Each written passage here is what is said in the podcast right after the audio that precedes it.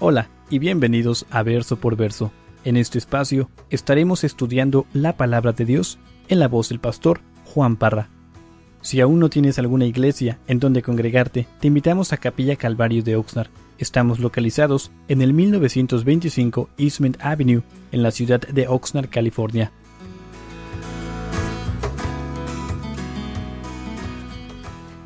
Vamos a continuar en nuestro viaje a través del libro de Apocalipsis.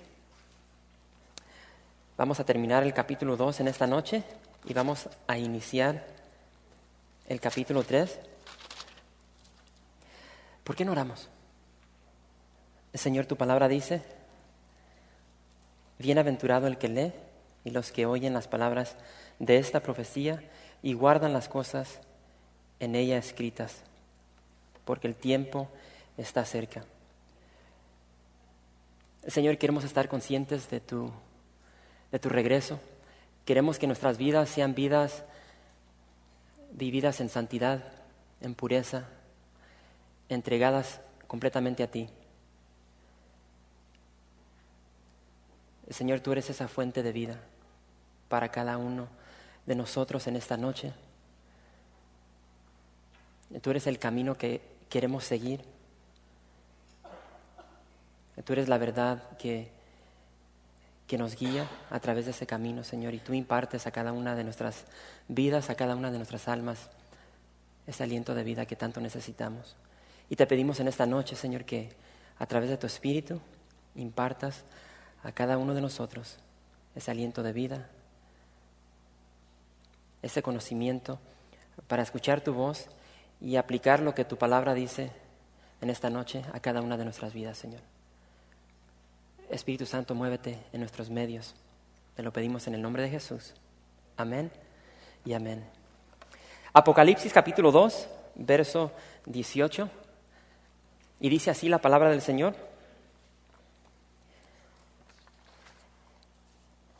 Y escribe al ángel de la iglesia en Tiatira, el Hijo de Dios, el que tiene ojos como llama de fuego y pies semejantes al bronce bruñido, dice esto.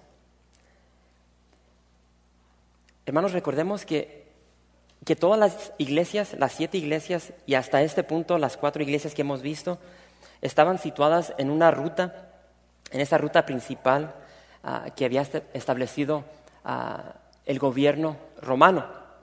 Y hemos llegado, como les dije, a esta cuarta iglesia, es la iglesia de Tiatira. Y vamos a ver de que el mensaje más largo eh, de parte de nuestro Señor Jesucristo fue enviado a la iglesia más pequeña, que es la iglesia de Tiatira.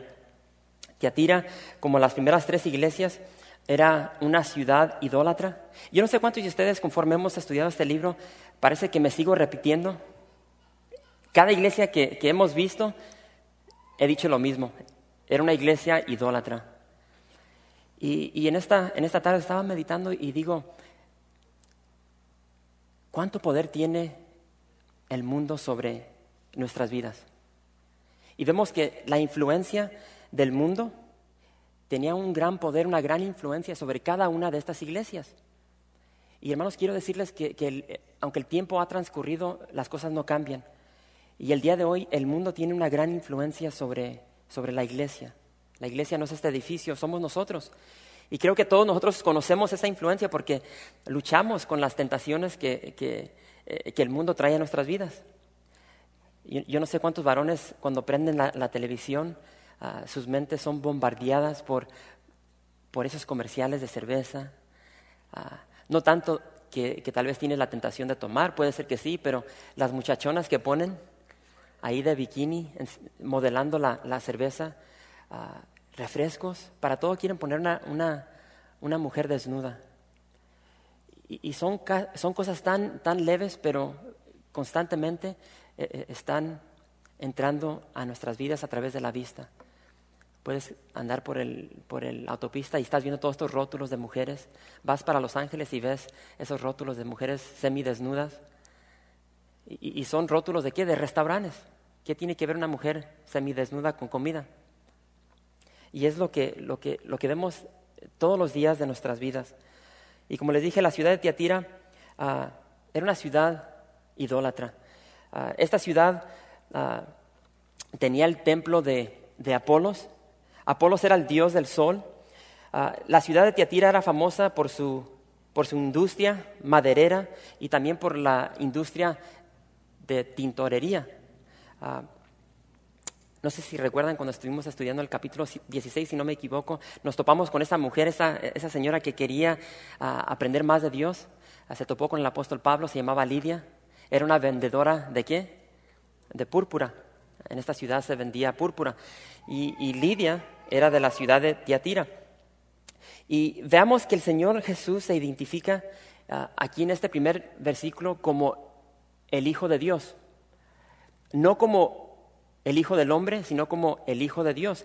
Y esta es la única vez en todo el libro de Apocalipsis que el Señor se identifica como el Hijo de Dios. Y creo que es muy, muy importante porque vamos a ver las, muchas tentaciones que tenía esta ciudad concerniente a la idolatría, a su adoración de sus falsos ah, dioses. Y vamos a ver un poco sobre eso.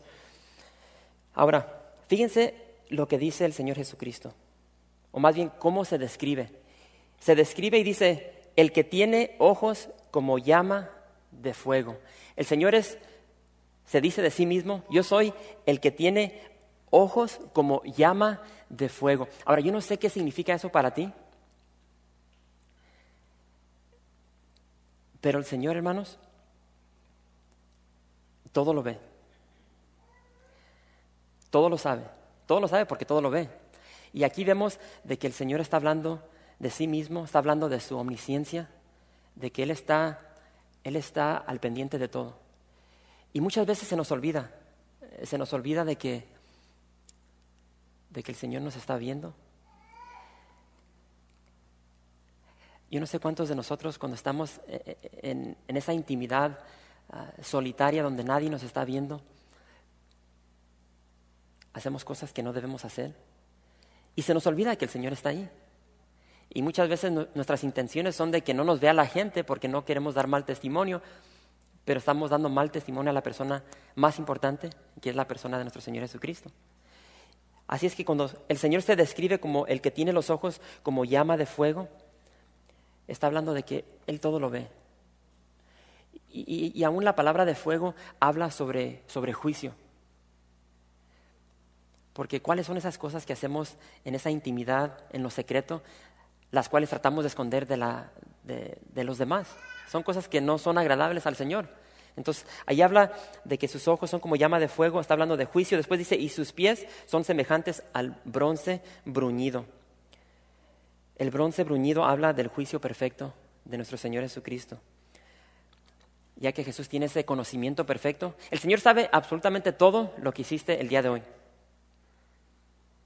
Y muchas veces no tenemos que hacer nada con nuestra mente. Pecamos con nuestra mente. Para los varones, ahí les doy una pregunta. ¿Cuántos de ustedes a veces no han pecado ah, con hechos? Y digo, digo los varones porque yo soy varón y yo tengo esta tendencia. No está bien. E, es tan, es tan fácil dejar que nuestra vista se vaya. Fíjense, e, e, esta tarde salí, ah, me sentía un poco ah, como con mucha presión y salí a correr. Y sin falta, cuando me siento así, siempre me topo con unas muchachonas que andan corriendo ahí en el cerro. Tiene mucho valor para andar corriendo ahí en el cerro. Hay muchos leones.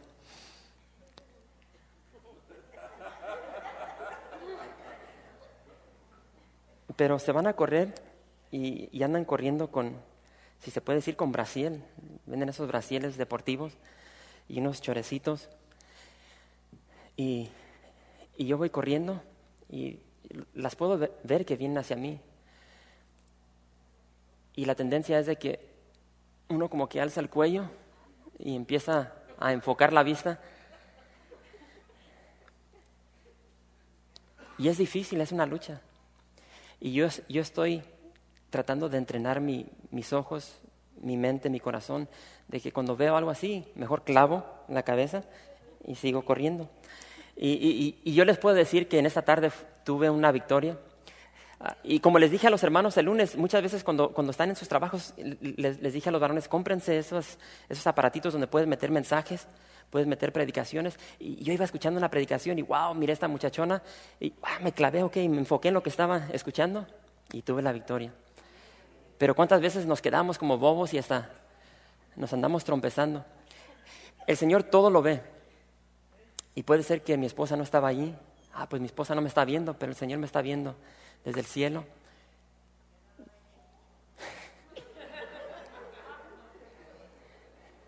El Señor todo lo ve, todo lo sabe. Vamos a dejar lo de, lo de correr y lo de las muchachonas. Veamos lo que Jesús le dice a esta iglesia. Y es, y es bien fácil para nosotros enfocarnos en lo que está diciendo el Señor a esta iglesia, la iglesia de, de Tiatira. Aplíquenlo a su vida. Yo desde que empecé este mensaje, yo he aplicado cada mensaje del Señor Jesucristo a esta iglesia, a mi vida personal, porque nosotros somos la iglesia. Y dice en el verso 19, dice, yo conozco tus obras y amor y fe y servicio y tu paciencia y que tus obras postreras son más que las primeras. De pilón. Jesús conoce nuestras obras y Jesús abre el verso 19 diciendo, yo conozco tus obras. Jesús conocía las obras de esta iglesia en Tiatira y el Señor empieza y dice, iglesia de Tiatira, tú eres una iglesia que tiene amor. La iglesia de, de era una iglesia que tenía amor, tenía fe. Era una iglesia servicial y aparte era una iglesia con mucha paciencia. ¿Sí? Y, ahí no termina el Señor. Después el Señor dice. ¿y tus obras postreras son qué? Son más que las primeras. Esta iglesia no tenía el problema que tenía la iglesia de Éfeso. La iglesia de Éfeso dejó su primer amor. Esta iglesia tenía amor, tenía fe, era una iglesia servicial y era una iglesia paciente y aparte iba incrementando en todas estas cualidades que tenía. Increíble. Seguía creciendo en estas cuatro cualidades que tenía la iglesia de Tiatira. Pero esta iglesia también tenía problemas. Tenía pecados. Creo que todos aquí tenemos pecados. Y el que dice que no tiene pecado es un mentiroso. Fíjense lo que dice ahí en el verso 20. Dice, pero tengo unas pocas cosas contra ti, que toleras que esa mujer Jezabel, que se dice profetiza, enseñe y seduzca a mis siervos a fornicar y a comer cosas sacrificadas a los ídolos. Y le he dado tiempo para que se arrepienta, pero no quiere arrepentirse de su fornicación. Se cuenta una historia de un cazador. Y este cazador tenía tanto deseo de cazar un oso. Y la historia dice que este cazador sale y, tiene a su vista un gran oso y, tiene su, su escopeta, su rifle ya listo para jalar el gatillo. Y dice que mientras eh, se está apuntando, escucha una, una voz suave y es la voz del oso. Y el oso le dice, ¿no es mejor dialogar que matar? Le hace la pregunta el oso a este cazador, ¿no es mejor dialogar que matar? Y el oso le pregunta al cazador, ¿qué quieres? ¿Qué es lo que deseas? Y le dice, vamos a negociar. ¿Sí? El cazador baja su rifle y le contesta al oso, yo lo único que quiero es un abrigo de piel. Bueno, le contesta el oso, eso es algo razonable. Si bien tú quieres un abrigo de piel, yo lo único que quiero es un estómago lleno. Vamos a ver qué podemos, uh, ¿Qué podemos hacer? A ver si podemos llegar a un compromiso. Así que se sentaron ambos, el, el cazador con el oso, y empezaron a dialogar. Y de pronto se levantó el oso, pero el oso ya iba solo. Las negociaciones habían tenido éxito, el oso tenía su estómago lleno y el cazador tenía su abrigo de piel. Hermanos, no importa, no importa la abundancia de amor que tenga una iglesia, no importa la abundancia de fe que tenga una iglesia, no importa la abundancia de servicio que pueda ofrecer una iglesia, no importa la abundancia de paciencia, si es que va acompañada con fornicación. No podemos comprometernos con las corrientes de este mundo. ¿Por qué? Porque la palabra de Dios dice que la paga del pecado es muerte. Jesús abre el verso 20 con la palabra pero. Yo no sé a cuántos de ustedes les encanta esa palabra, pero. Alguien puede ser elogiado de una manera maravillosa, pero en el momento que escuchas la palabra pero, sabes de que está por llegar algo negativo. A mí me encanta los lunes, desde que empezamos estas clases, porque lo que, lo que hacemos es de que cada lunes, ya sea una hermana o un hermano, pasa al frente y se prepara con su mensaje y está al frente y está desarrollando su mensaje. Y después de su mensaje, los otros hermanos o las otras hermanas tienen un tiempo de crítica positiva. Y siempre empiezan los hermanos, las hermanas, no, pues me gustó esto, me gustó eso, me gustó como le hiciste acá y acá, pero ya cuando escuchan el pero, ahí viene la crítica y agárrense las, las hermanas hasta, o los hermanos. Y hay un hermano especial que da unas críticas tremendas. Y a veces necesitamos crítica en nuestra vida. Necesitamos que nos corrijan. Pero esa palabra, pero, habla de algo negativo. Para esta iglesia de Tiatira, ese pero era una, era una mujer. Una mujer que se llamaba Jezabel. Y ella misma se autodenominó una profetisa. Fíjense, me metí tanto en el mensaje que no les enseñé las fotos de, de Tiatira. Disculpen. Jezabel.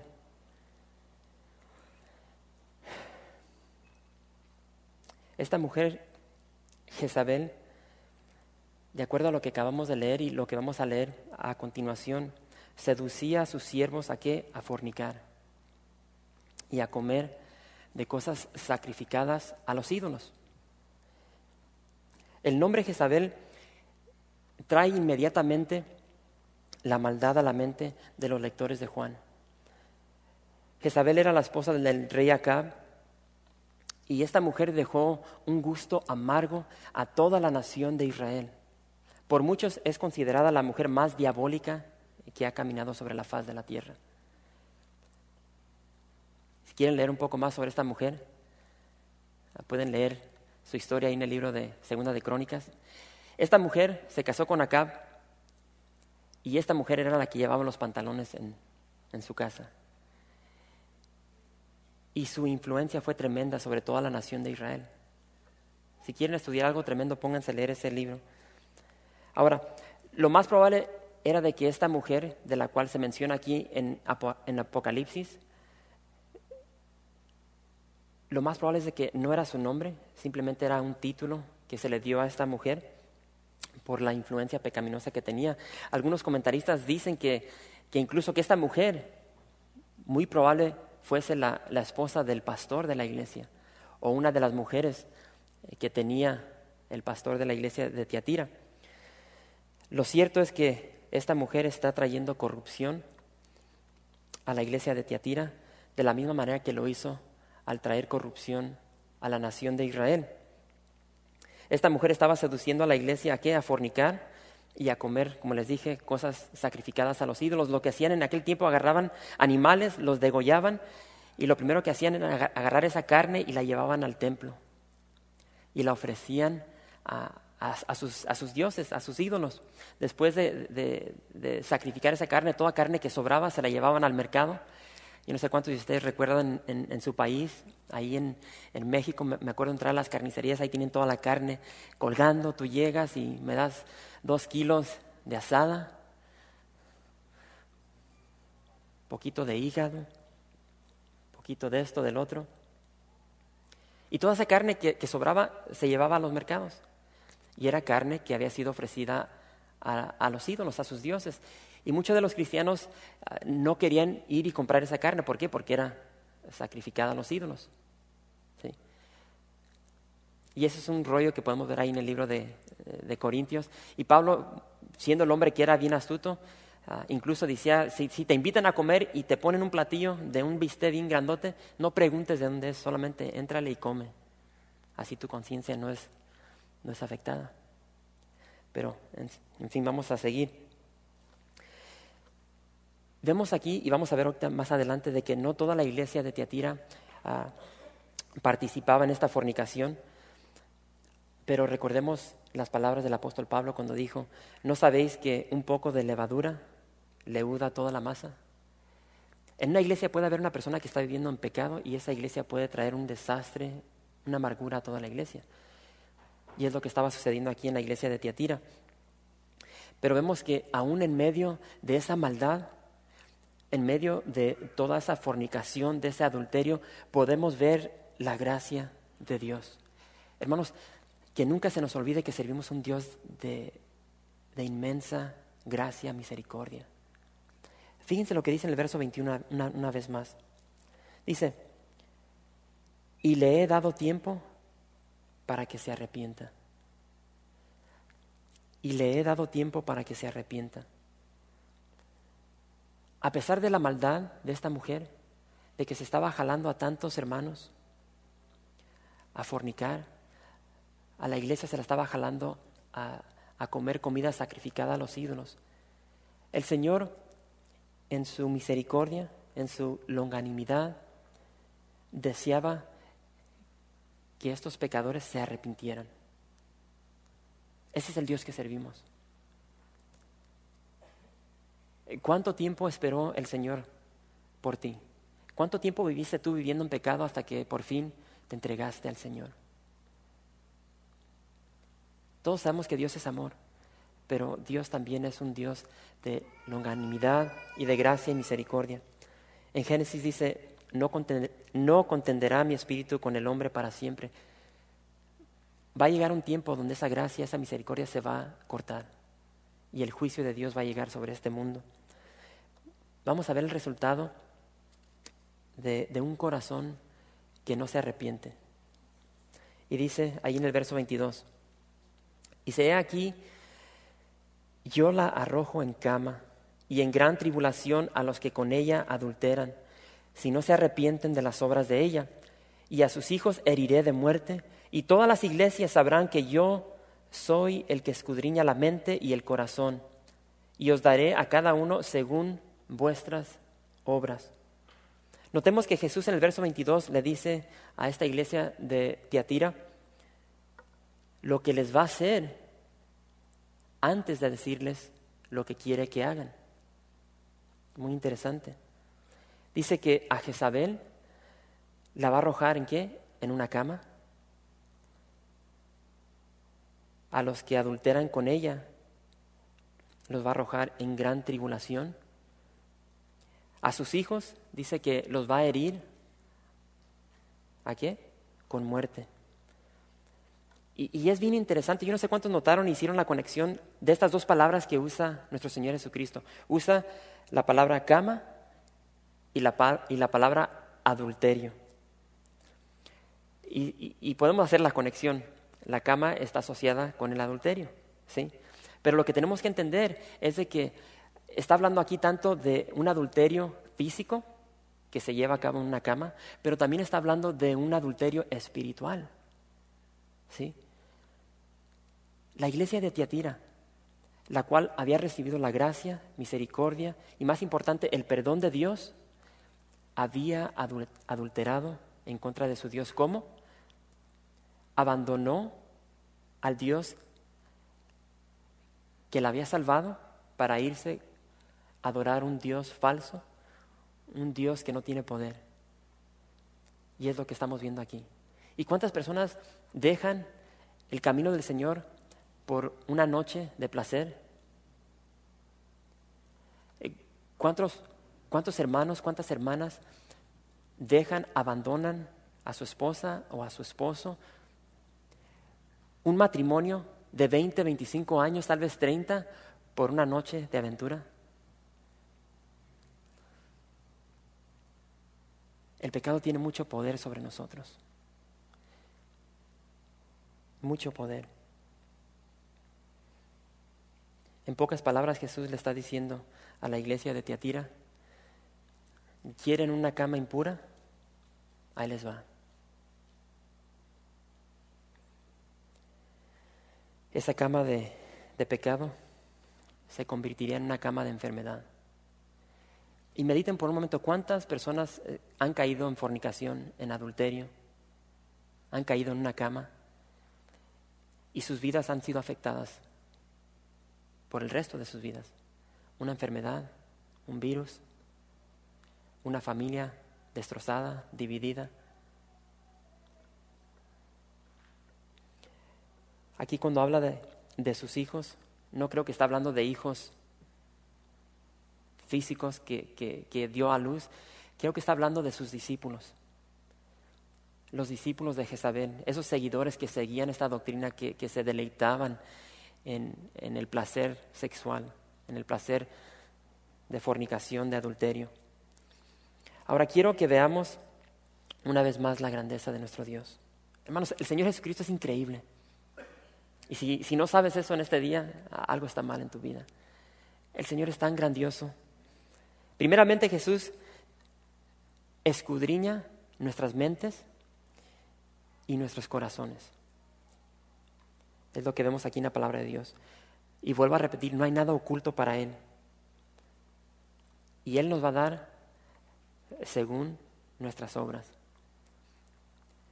Me encanta este salmo de David. Y ya conocemos la, la vida de David. No fue una vida perfecta. Y esta oración de David es una oración que debe ser la nuestra cada día de nuestra vida. David dice, escudriña, oh Jehová, escudriñame, perdón, oh Jehová, y pruébame. Examina mis íntimos pensamientos y mi corazón. Y pregunto, ¿cuántos de nosotros en esta noche tenemos que hacer esta oración? ¿Cuántos de nosotros tenemos que pedirle a Dios que escudriñe, tanto nuestros pensamientos como nuestro corazón, que escudriñe, que, que pruebe. Es tan fácil caer en pecado o, vivir en pecado y hacerlo a un lado. Ah, eso está bien, después me encargo de esto. Y seguimos nuestra vida viviendo en pecado. Y con el pasar del tiempo, como que ya no es gran cosa. ¿Por qué? Porque es, es algo cotidiano que va a nuestro lado. Y necesitamos decirle al Señor, escudriñame pruébame, examíname. No solamente nuestra mente, sino también nuestro corazón. Jesús dijo, porque de la abundancia del corazón habla la boca. Muy importante. El propósito de nuestro Señor Jesucristo siempre es el de restauración. Y todo lo, todo lo mencionado aquí en el verso 22 va a llegar a cabo si es que no hay un arrepentimiento. Nunca olviden que el Señor siempre busca una restauración sobre sus hijos, sobre sus hijas y también sobre los pecadores. Los pecadores buscan un arrepentimiento. Vayan conmigo a Segunda de Pedro, capítulo 3. Segunda de Pedro, capítulo 3, verso 9. Yo estoy esperando que lo lean ustedes y no sé. El Señor no retarda su promesa, según algunos la tienen por tardanza, sino que es paciente para con nosotros, no queriendo que ninguno perezca, sino que todos procedan al arrepentimiento. Ese es el Dios que servimos, un Dios paciente que desea que, que todos lleguen al arrepentimiento. Ya que no han obedecido a Jesús por las buenas, vemos aquí que Jesús los va a afligir con enfermedad, con tribulación, con un propósito, con el propósito de restauración. Muchas veces llegan cosas a nuestras vidas, cosas que no esperamos, cosas dificultosas, tribulaciones, y nos quejamos. Y muchas veces el Señor las permite en nuestra vida para traer un cambio a nuestras vidas, un cambio mejor, hacernos mejores hombres, mejores mujeres. Así es que tenemos que aprender a no quejarnos tanto. Y vemos de que esta experiencia por la cual va a pasar la iglesia de Tiatira sería de ejemplo, como vemos aquí, no solamente para ellos, pero para todas las iglesias. A todas las iglesias van a aprender de esta iglesia de Tiatira. Tengo que repetir esto. Jesús escudriña todo nuestro ser y nada podemos ocultar de Él.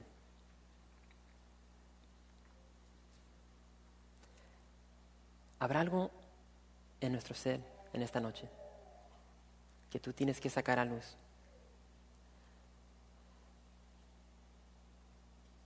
Tal vez nadie aquí en la iglesia lo sabe, pero lo sabe el Señor.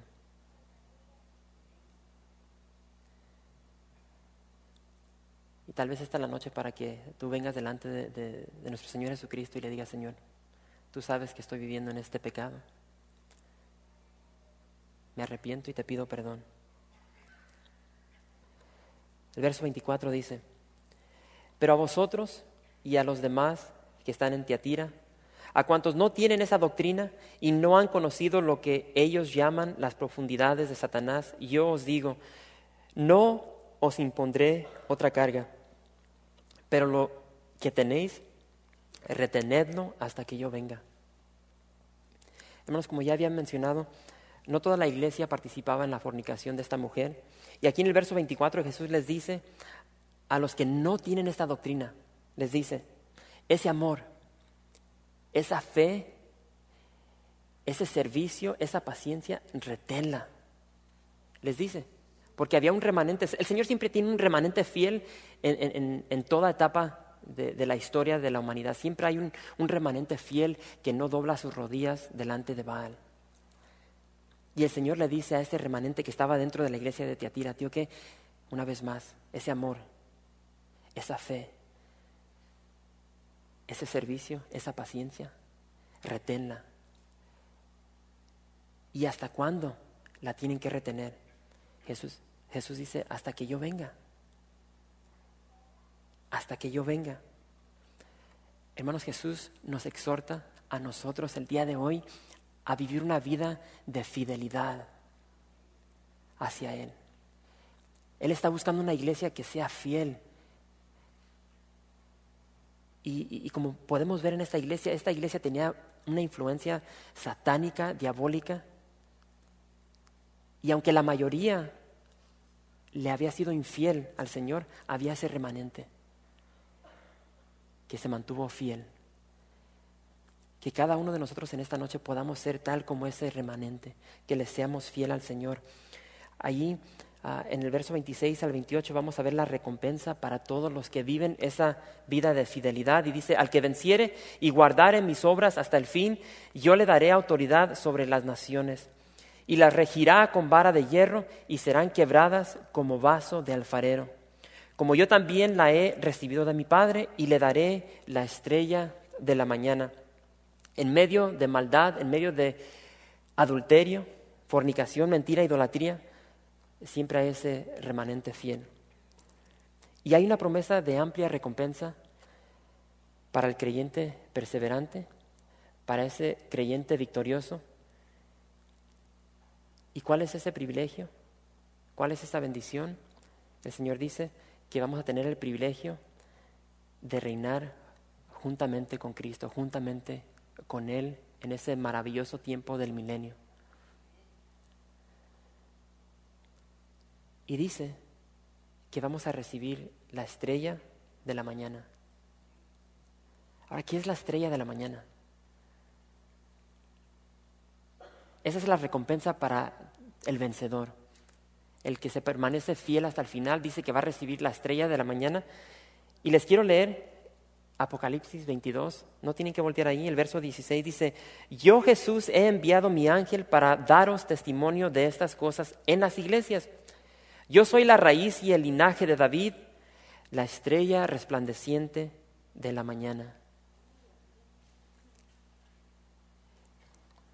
Yo no sé cuántos de ustedes anhelan ese día de poder ver al Señor, de abrazarnos. Esa es la mejor recompensa que podemos tener. Y el Señor termina y dice, el que tiene oído, oiga lo que el Espíritu dice a las iglesias. Hermanos, este mensaje a la iglesia de Tiatira es un mensaje para todo ser humano. Primeramente es un mensaje para, para toda persona como Jezabel. ¿Cuántas personas viven sus vidas tratando de influenciar a personas y jalárselas a, un, a una vida pecaminosa? Yo no sé cuántos de ustedes tienen amistades. Bueno, ni voy a usar la palabra amistades, porque si son sus amistades, los tienen que abandonar. Tal vez tienen conocidos que se los quieren jalar a, un estilo de vida de vicios, de, fornicación. Hay personas así que, toman placer en hacer otras personas caer, y más cuando saben que, eres cristiano. Los que trabajan en sus, trabajos seculares, que saben, hay esos hermanos que saben que eres cristiano y a todo costo te van a hacer tropezar. Tal vez te traen una revista pornográfica y te la enseñan a ver qué vas a hacer. Tal vez empiezan a contar un chiste que sabes que no debes estar escuchando. Siempre hay personas así como Jezabel.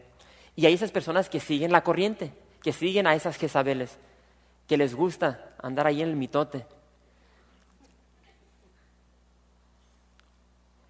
Y hay esos que,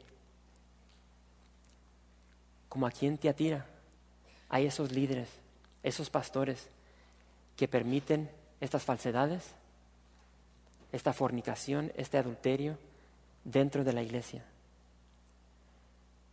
Y el Señor le dice a estos pastores, a estos líderes, nos dice a todos nosotros, dice, yo daré a cada uno conforme a sus obras. Va a llegar ese día donde cada uno de nosotros, todo líder, todo pastor, se va a tener que enfrentar con su Creador y vamos a tener que dar cuentas por todas nuestras obras. Y este mensaje también es para todos los fieles, para nosotros. Y yo, yo aquí estoy diciendo para todos nosotros,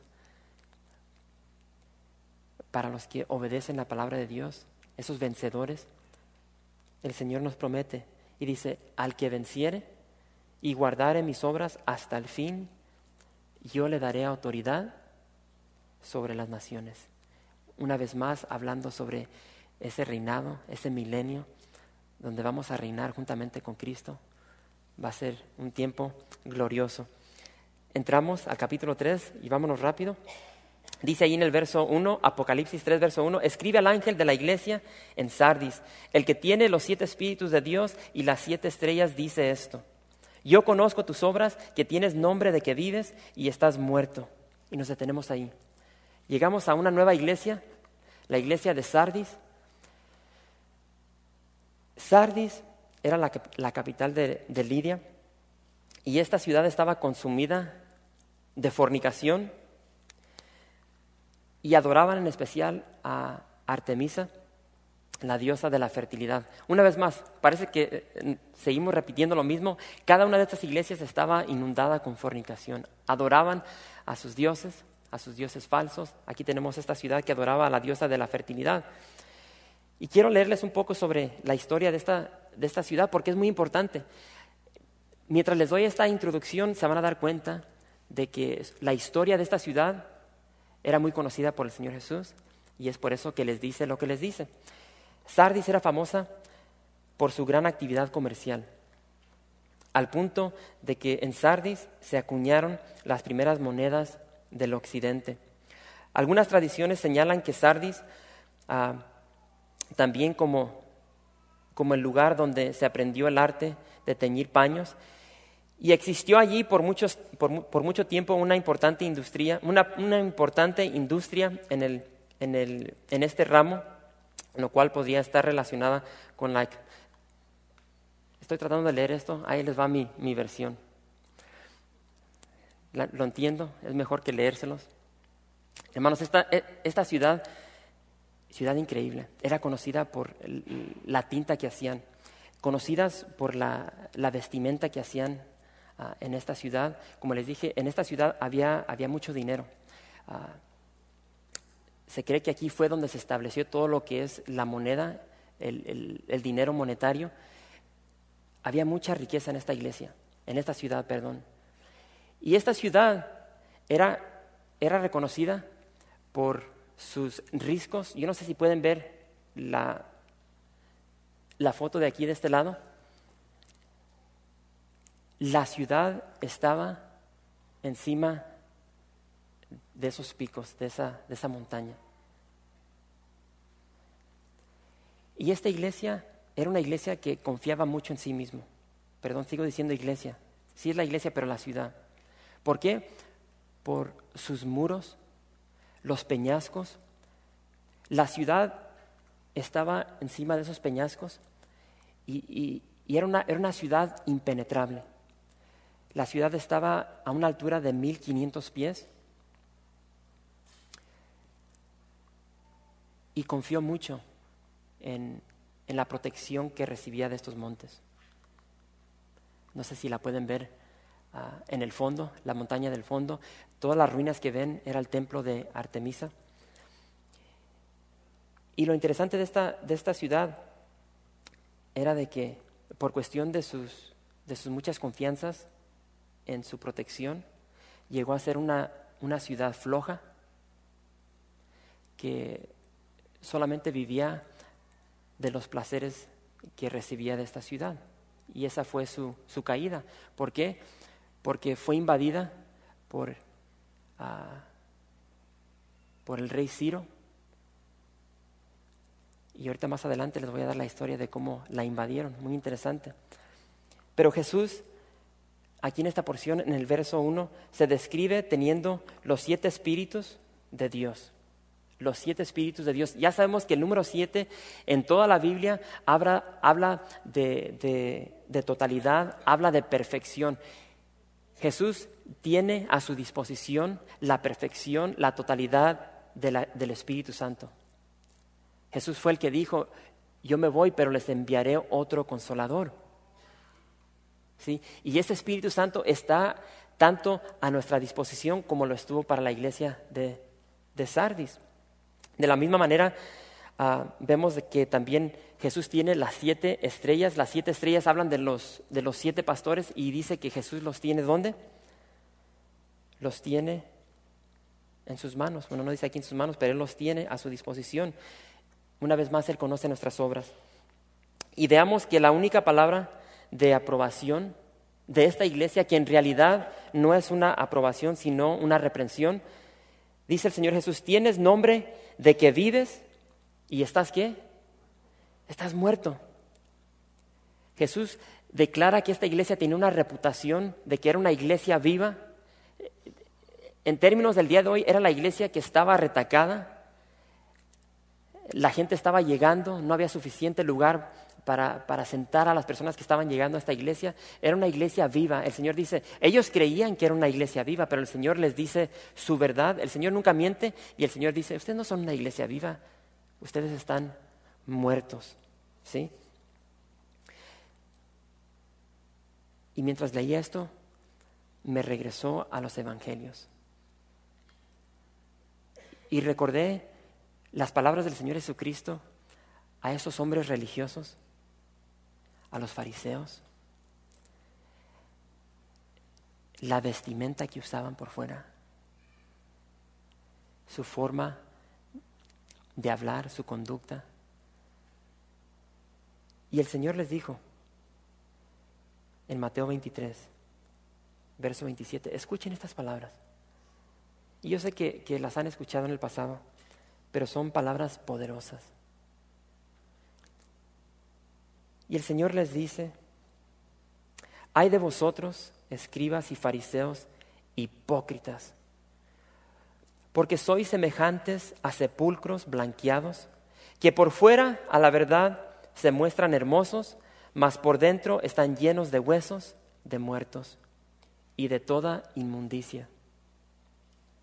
Así también vosotros Así también vosotros por fuera, a la verdad, os mostráis justos a los hombres, pero por dentro estáis llenos de hipocresía e iniquidad. Y esta era la misma descripción de esta iglesia, la iglesia de Sardis. Por fuera aparentaba ser una iglesia viva,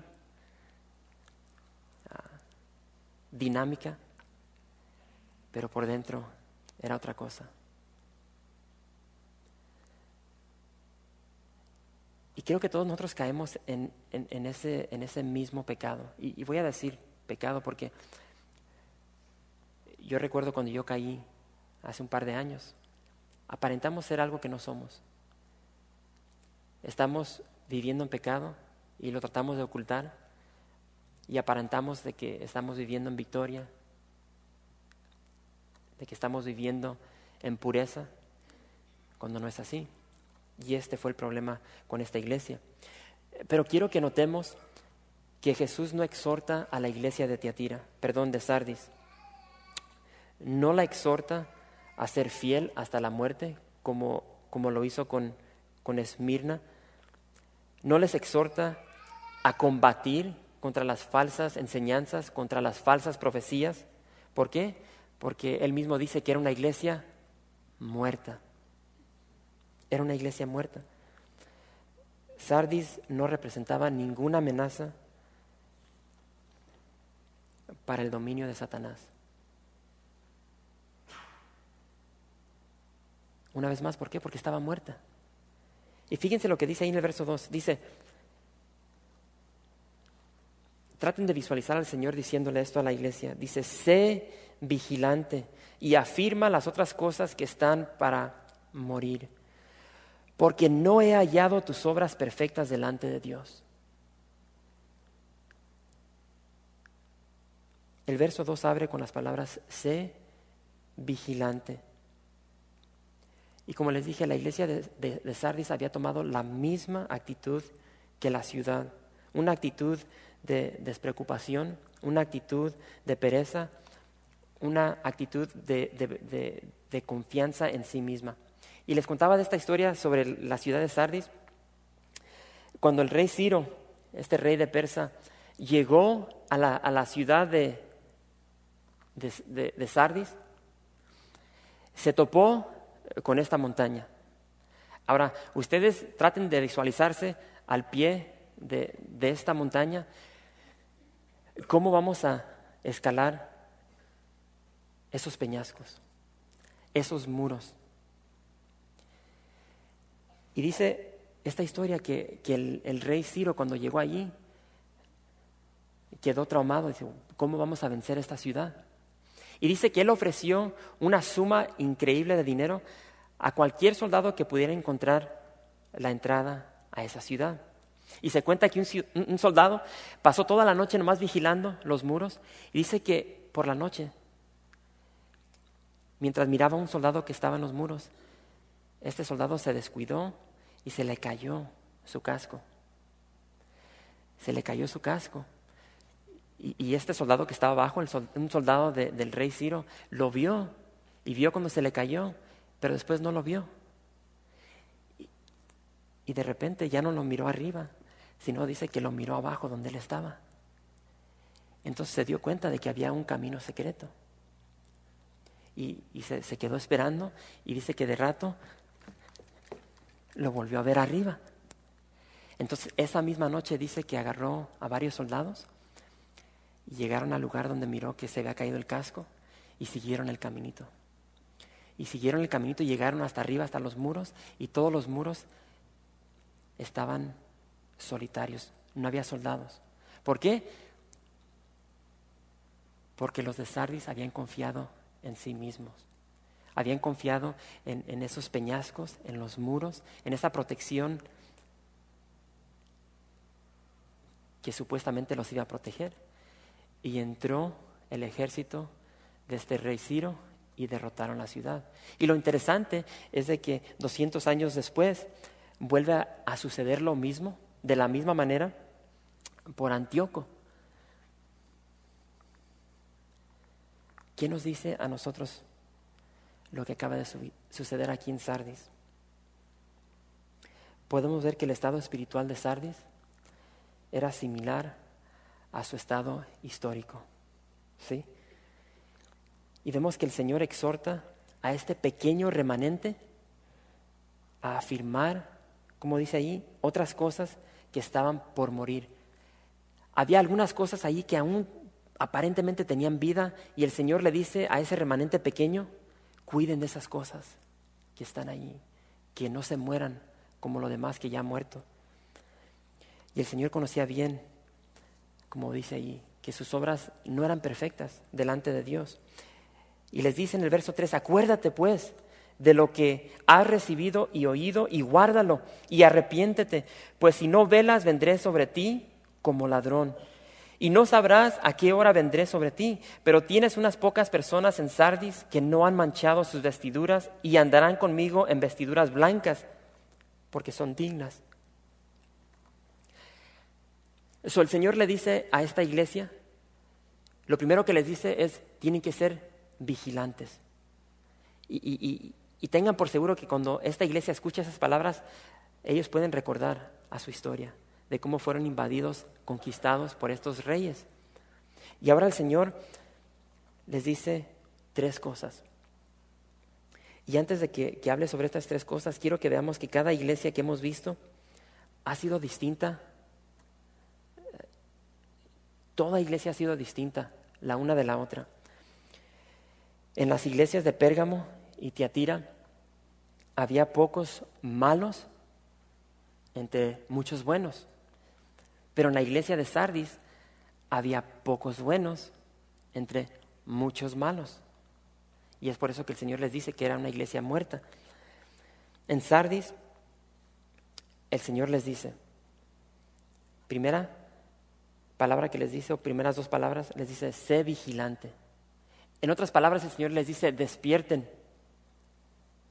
¿Cuántos de nosotros en esta noche tenemos que despertar? Tal vez tu vida ahorita está vas en neutral, vas en primer cambio, concerniente a tu caminar cristiano. No hay, no hay mucha pasión para las cosas de Dios. Y el Señor le dice a esta iglesia, sé vigilante, despierta. Después les dice, acuérdate, acuérdate de qué? Acuérdate de la palabra. Acuérdate de la palabra que recibiste. Y no solamente acuérdate, sino obedécela. ¿Cuántos de nosotros tenemos que regresar a un estilo de vida que, que, necesita más de la palabra? Y no solamente más de la palabra, sino también obedecerla. Y después, lo más importante creo yo, lo puse al final, dice, arrepiéntete. Tenemos que arrepentirnos. Y vemos que el aviso, el Señor se lo da a toda la creación. Y es un aviso importante. Dice, si no velas, vendré sobre ti como ladrón. Y no sabrás a qué hora vendré sobre ti. De la misma manera que esta ciudad de Sardis fue invadida, así como un ladrón, cuando menos lo esperaban, dice el Señor, así voy a llegar sobre aquellos que, que descuidan, que no son vigilantes. Jesús también aclara que eran pocas las personas que había en esta iglesia. Pocas personas que, que vivían sus vidas en verdad, en santidad. Como les dije, esta ciudad era conocida por sus bellas vestimentas que hacían. Y la vestimenta era muy importante. Era muy importante para los ciudadanos de esta ciudad. Cada día que los ciudadanos iban a adorar al templo, ellos tenían que ir con vestimentas limpias. Se sabe de que si tú llegabas a adorar con una vestimenta sucia, estabas blasfemando contra el Dios. Incluso en la ciudad de Sardis, si tú llegabas al templo de Artemisa con, con vestimenta sucia, estabas a la merced de los gobernantes, a que ellos llegaran y rasgaran tu vestimenta y te quitaran tu ciudadanía. Era importante la vestimenta. Ahora Jesús promete a los que no han manchado sus vestiduras el poder andar con Él. Y esta es una promesa para ustedes y para mí. El que no ha manchado su vestimenta, la promesa es de que podemos andar con Él. ¿Cómo? Con una vestidura blanca. Y lo blanco habla de qué? Habla de pureza. ¿Qué significa pureza para ti? ¿Será una palabra importante? La persona que camina en pureza puede tener mayor intimidad con Dios. ¿Por qué? No porque se ha ganado un premio, simplemente porque esa persona está más interesado en las cosas de Dios.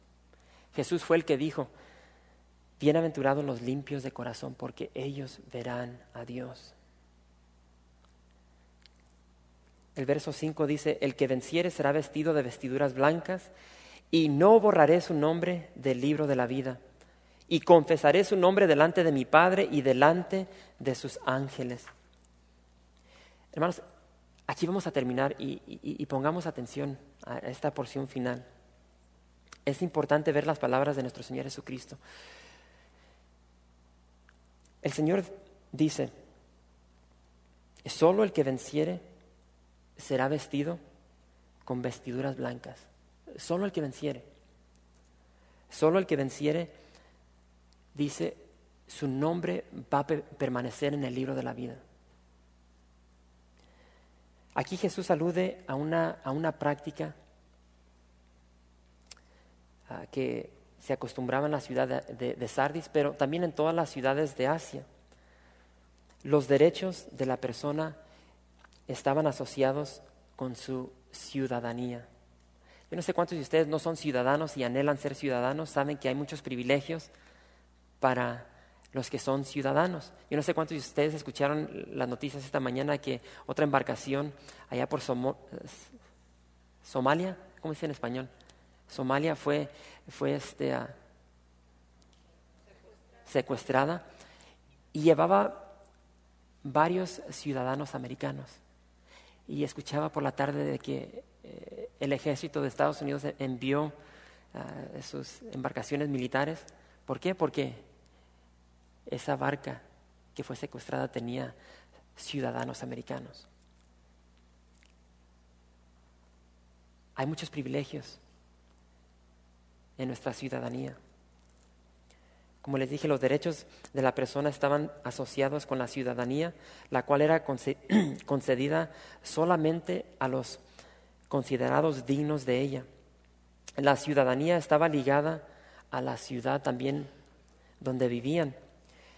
Un libro o un registro se utilizaba para registrar a todos los ciudadanos de la ciudad y sus nombres eran escritos en las páginas de este libro o de este registro. Si una persona cometía un delito grave, su nombre era borrado, removido del registro y también perdía su ciudadanía y juntamente todos los derechos que con ella iban. La otra forma en que tu nombre podía ser borrado era si, si morías. Jesús promete a sus vencedores de que sus nombres, Jesús promete a sus vencedores de que sus nombres están seguros en el libro de la vida. Ese es el registro celestial de todos los ciudadanos. Pero lo que Jesús dice aquí ha traído tanta controversia dentro de la iglesia, mucha controversia. Pregunta, ¿significa esto que los no vencedores serán borrados del libro de la vida? Esa es la pregunta del millón. Iglesias se han dividido. Unos dicen que sí se pierde la salvación, otros dicen que no. Mucha controversia. Y yo les quiero decir, no perdamos de vista el hecho de que Jesús está dando una promesa, una promesa de garantía, una promesa de seguridad. Eso está ahí en la escritura. eso no lo pueden, no lo pueden negar. Pero ¿para quién es esa promesa? Para aquellos que vencen. ¿Y quiénes son los vencedores? Aquellos que se mantienen fieles a Cristo hasta el final. Es lo que dice la Escritura. Los vencedores son los que son fieles hasta el final. Así que una vez más, vemos de que nuestra seguridad no está en el libro de la vida. Nuestra seguridad está en la persona de Cristo Jesús. Así es que si tú estás en Cristo, estás seguro. Si no estás en Cristo, no hay seguridad. Jesús dijo, permaneced en mí y yo en vosotros. Como el pámpano no puede llevar fruto por sí mismo si no permanece en la vid, así tampoco vosotros si no permanecéis en mí. Yo soy la vid, vosotros los pámpanos, el que permanece en mí y yo en él, éste lleva mucho fruto, porque separados de mí nada podéis hacer. El que en mí no permanece será echado fuera como pámpano y se secará y los recogen y los echan en el fuego y arden. El que tiene oído, oiga lo que el Espíritu dice a las iglesias. El Señor nos está diciendo en esta noche que debemos ser una iglesia vigilante. Tenemos que primeramente arrepentirnos de todo nuestro pecado. Tenemos que estar a cuenta con el Señor y esperar ese día glorioso donde el Señor va a llegar por su pueblo. Y simple y sencillamente debemos permanecer en Cristo. Porque hemos visto en especial en esta última iglesia lo que sucede al que no permanece en Cristo. El mundo en que vivimos es un mundo que no le importa nada. Nos quiere destruir. Gracias por visitar calvariooxnar.org. En este sitio web podrás encontrar información fresca cada semana, como los servicios previamente grabados, los cuales están disponibles para ti para que los puedas escuchar en cualquier momento. Estamos seguros que este material será de gran edificación espiritual para tu vida y para tu familia. La visión de Capilla Calvario de Oxnard es ser como Jesús, aprendiendo y viviendo la palabra de Dios.